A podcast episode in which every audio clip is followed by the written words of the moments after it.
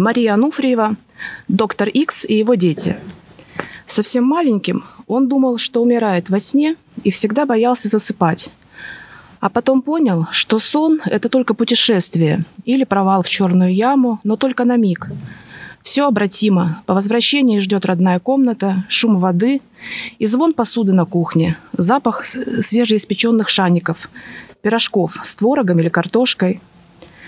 Когда просыпался, в полудреме привычно гладил подушку, словно благодарил за ночное путешествие на далекую планету, название которой только что вертелось на языке, но вдруг исчезло из памяти.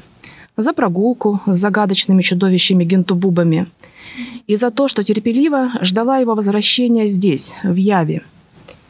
Еще оставался в памяти побег от ведьмы по узким извилистым коридорам подземелья – она ухала, лязгала зубами и вот-вот должна была схватить за рубашку.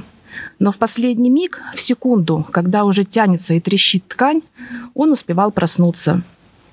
Теперь он тоже боялся. Не сна, похожего на смерть, а просто смерти. Во сне даже лучше, да разве ж так повезет? Впрочем, с чего это умирать? Не дождетесь.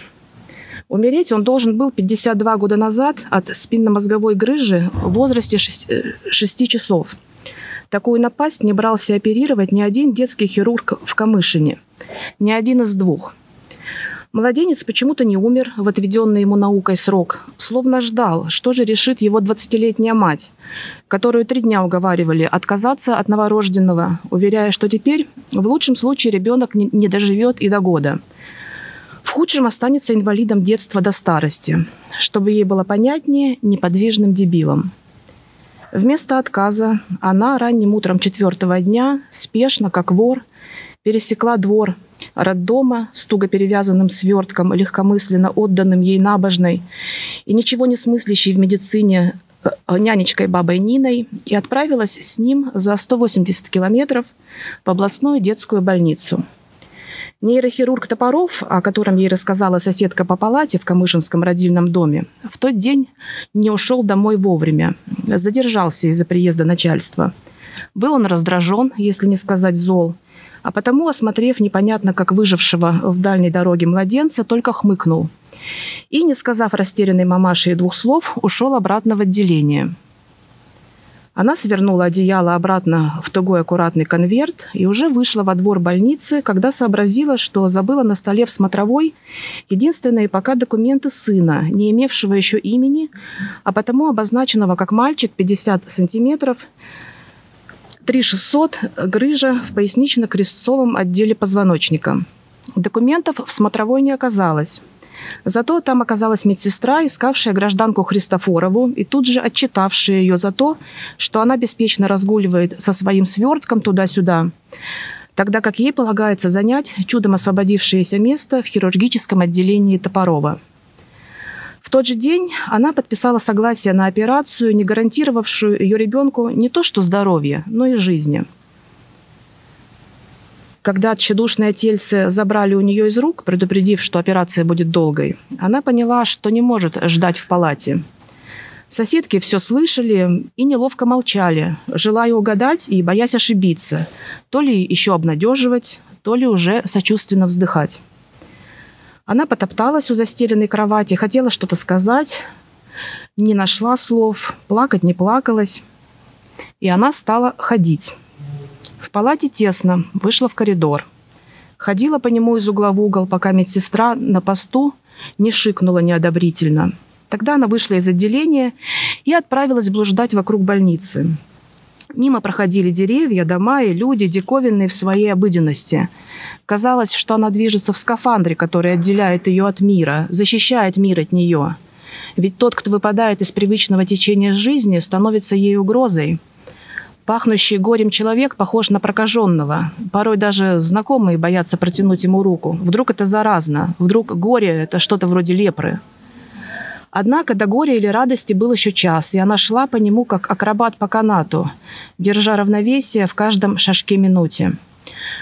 Шла и просила у неизвестной силы «Верни мне его живым! Верни, верни, верни, верни!» С ее-то фамилией просить надо было у образов, да где же их взять в большом незнакомом городе? Она прошла еще немного и увидела скульптуру. Мать, читающая ребенку книгу. Подойдя поближе, 20-летняя Христофорова встала напротив памятника ровно и строго, как на пионерской линейке, и пообещала гипсовой советской Мадонне. Если выживет безымянный пока младенец с грыжей, будет он лечить и спасать людей. То ли не зря называли нейрохирурга Топорова врачом от Бога, то ли памятник гражданки с книгой впрямь умел исполнять желания. Но безымянный младенец выжил, избавился от грыжи и даже не стал дебилом вопреки науке и здравому смыслу. Напротив, с возрастом Иван Сергеевич Христофоров стал отличаться недюжинным умом и смекалкой – сам Иван Сергеевич понимал, что грыжа была, скорее всего, закрытая и, к счастью, вовремя замеченная опытной акушеркой по затянутому кожей пульсирующему пятну на спине. Но как удалось прооперировать ее 50 с лишним лет назад без описанных во всех учебниках последствий, он не представлял. На память о грыже и о чудесном избавлении от нее на спине остался узор в виде солнышка, который неизменно интересовал дам, имевших возможность лицезреть наготу тыльной части Христофорова. Рассказывать про грыжу было скучно, поэтому он каждый раз сочинял новые истории, одна другой фантастичнее. От попадания дроби на охоте, на которой он ни разу не был, до удаления невиданного ныне атовизма. Представляешь, чешуя на спине стала прорастать, прямо как у динозавра. Дамы верили и жалели Христофорова, а он жалел дам. Вот если бы Господь сотворил их не из ребра, а из мозга Адама. Данное памятнику обещание мать с годами забыла, но когда сын сдал экзамены в медицинский институт того самого областного центра, куда она привезла его на четвертый день после родов, что-то такое припомнила и подивилась ладности жизненной инженерии – Впрочем, женщина, она была простая и такими мудреными категориями не мыслящая. Она просто порадовалась тому, что все складывается правильно. Был у Христофорова отец Сергей Николаевич, далекий, почти мифический, живший в столице отец, которому почти 20 лет все не выписывали повторную командировку в Камышин. Зато первая, единственная командировка на берега Волги принесла свои плоды – Через месяц увидел свет доклад о повышении эффективности местного текстильного производства, а через восемь с половиной месяцев родился младенец, который носил фамилию матери Христофоров, а отчество Сергеевич. Рождение сына Сергею Николаевичу не то чтобы пришлось в тягость. Тягот он испытывать не привык и всячески себя от них берег. Скорее, это было просто странно. Написанный по итогам командировки отчет убрали на полку и благополучно забыли.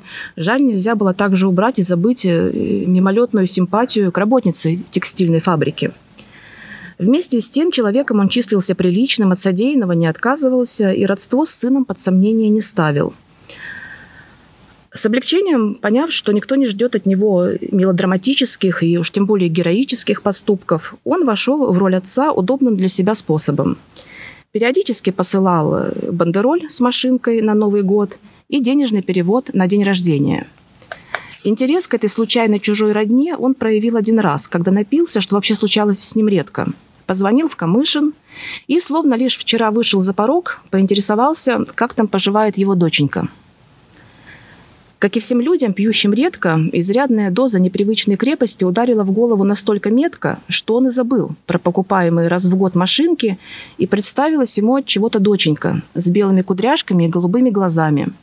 Поднимая трубку, он даже решил, что завтра же поедет к ней и будет катать ее на плечах – Однако на второй день, как и все люди, пьющие редко, он не потреблял ничего крепче кефира, а потому и намерение улетучилось, превратилось в смазанное многоточие, похожее на короткие гудки в трубке после вопроса о доченьке. А он его и не помнил, и продолжил покупать машинки на Новый год, не задумываясь о том, сколько лет сыну.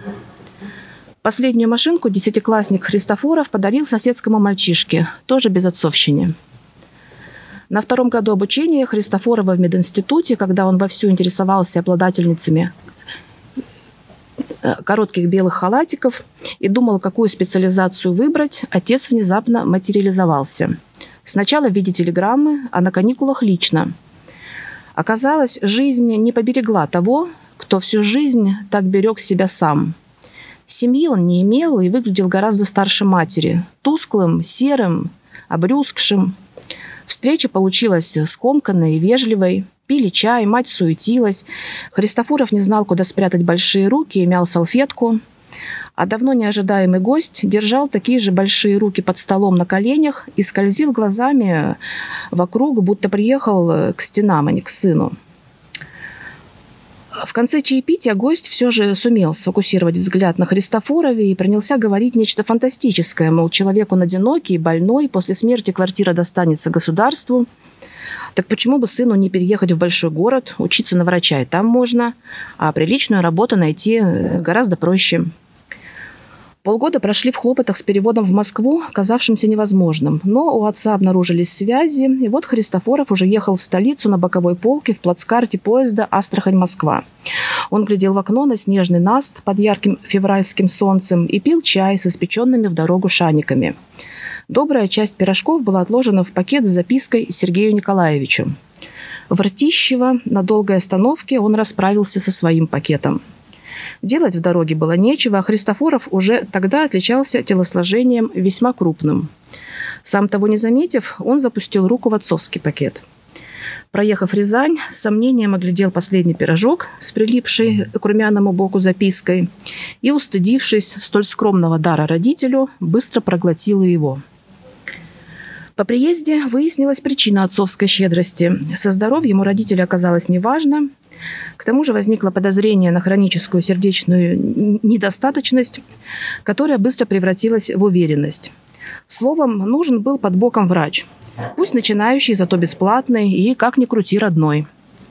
То, что сын собирался стать детским врачом, было неважно. В конце концов, что стар, что млад.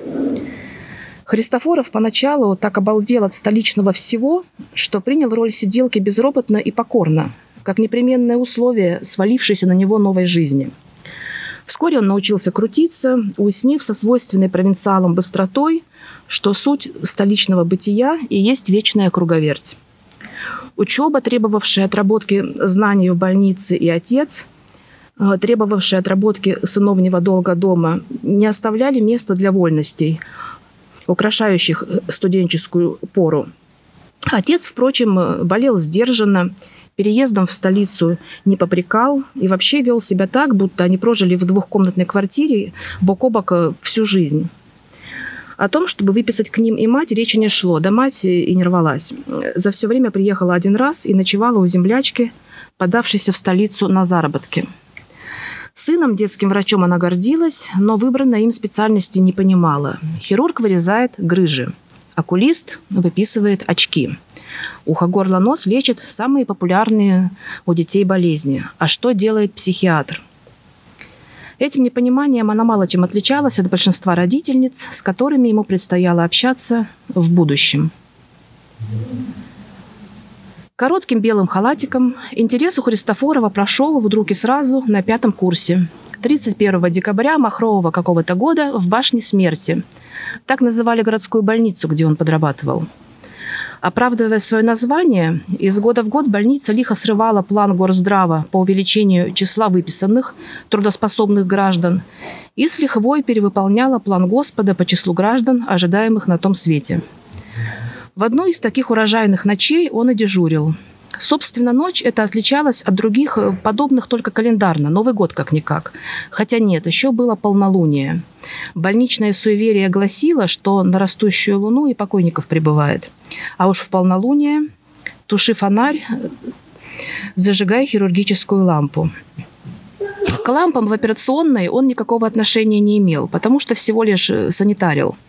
Ему с напарником и без ламп дел хватало – вот и тогда, в канун Нового года, сломался грузовой лифт, в котором перевозили обычные для больницы грузы с 14 этажей в подвал, в морг. Умирающим гражданам, как известно каждому работнику больницы, закон не писан, а потому плевать они хотели на здравый смысл, красные дни календаря и государственные праздники. Мрут, когда им вздумается, невзирая на ломающиеся лифты и неудобства, причиняемые персоналу. Один такой, только что прекративший свой земной путь гражданин, длинный, жилистый, и ждал их с напарником, немногословным узбеком-женом, на 14 этаже башни смерти. Христофоров с женом э, было пытались уговорить девчонок из неотложной хирургии отложить транспортировку тела до завтра. Пусть в закутке на каталке до утра полежит, а там, глядишь, и лифт починят. Но те только руками замахали. Где это видано, чтобы в государственной больнице лифт 1 января чинили? Да и встречать Новый год с покойником под боком уже вольте. Как и с кем встретишь Новый год, так его и проведешь. А у них и так самое э, передовое отделение по числу жмуриков, от чего и премию им давно не платят. Так что будьте добры вынести упокоившегося гражданина до первого боя курантов. Напрасно сточив мужское обаяние железные аргументы, санитары переложили покойника с каталки, стоявшей возле бесполезного лифта на носилке, взвалили их на плечи и засеменили к лестнице черного хода. Христофоров спереди, Жон позади. Первые четыре этажа покойник вел себя прилично, но уже на десятом начал потихоньку съезжать с носилок, упираясь холодными пятками в горячий взмокший затылок Христофорова. Последний, поворачивая голову, видел болтавшуюся у своего уха бирку на пальце покойника, из которой следовало, что того звали Василий.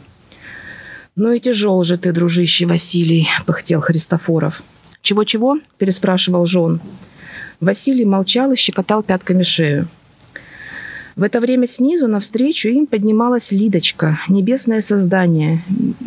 Милая молоденькая врачиха из приемного отделения, полгода назад окончившая институт. Лидочка была терапевтом и, конечно, знала, что ее пациенты имеют неприятное свойство умирать. Но происходил сей печальный факт обычно без ее прямого участия, а потому с покойниками она была на «вы». Не то что разбитные девицы с хирургии. Углядев в лестничный проем, мелькавший затылок Лидочки, сразу опознанный по аккуратному пробору, Христофоров на секунду остановился на шестом этаже, чтобы удобнее перехватить носилки и расправить плечи. Лидочка нравилась всему мужскому населению больницы от главврача до пациентов урологического отделения, которым от деликатных и мучительных медицинских проклятий вообще-то было не до баб. Нравилась Лидочка и ему, Христофорову, Совершенно бесперспективно, конечно. Но он все же надеялся не настолько, чтобы, чтобы предстать перед ней в новогоднюю ночь в виде больничного Деда Мороза, несущего за плечами вместо мешка с подарками носилки с покойником.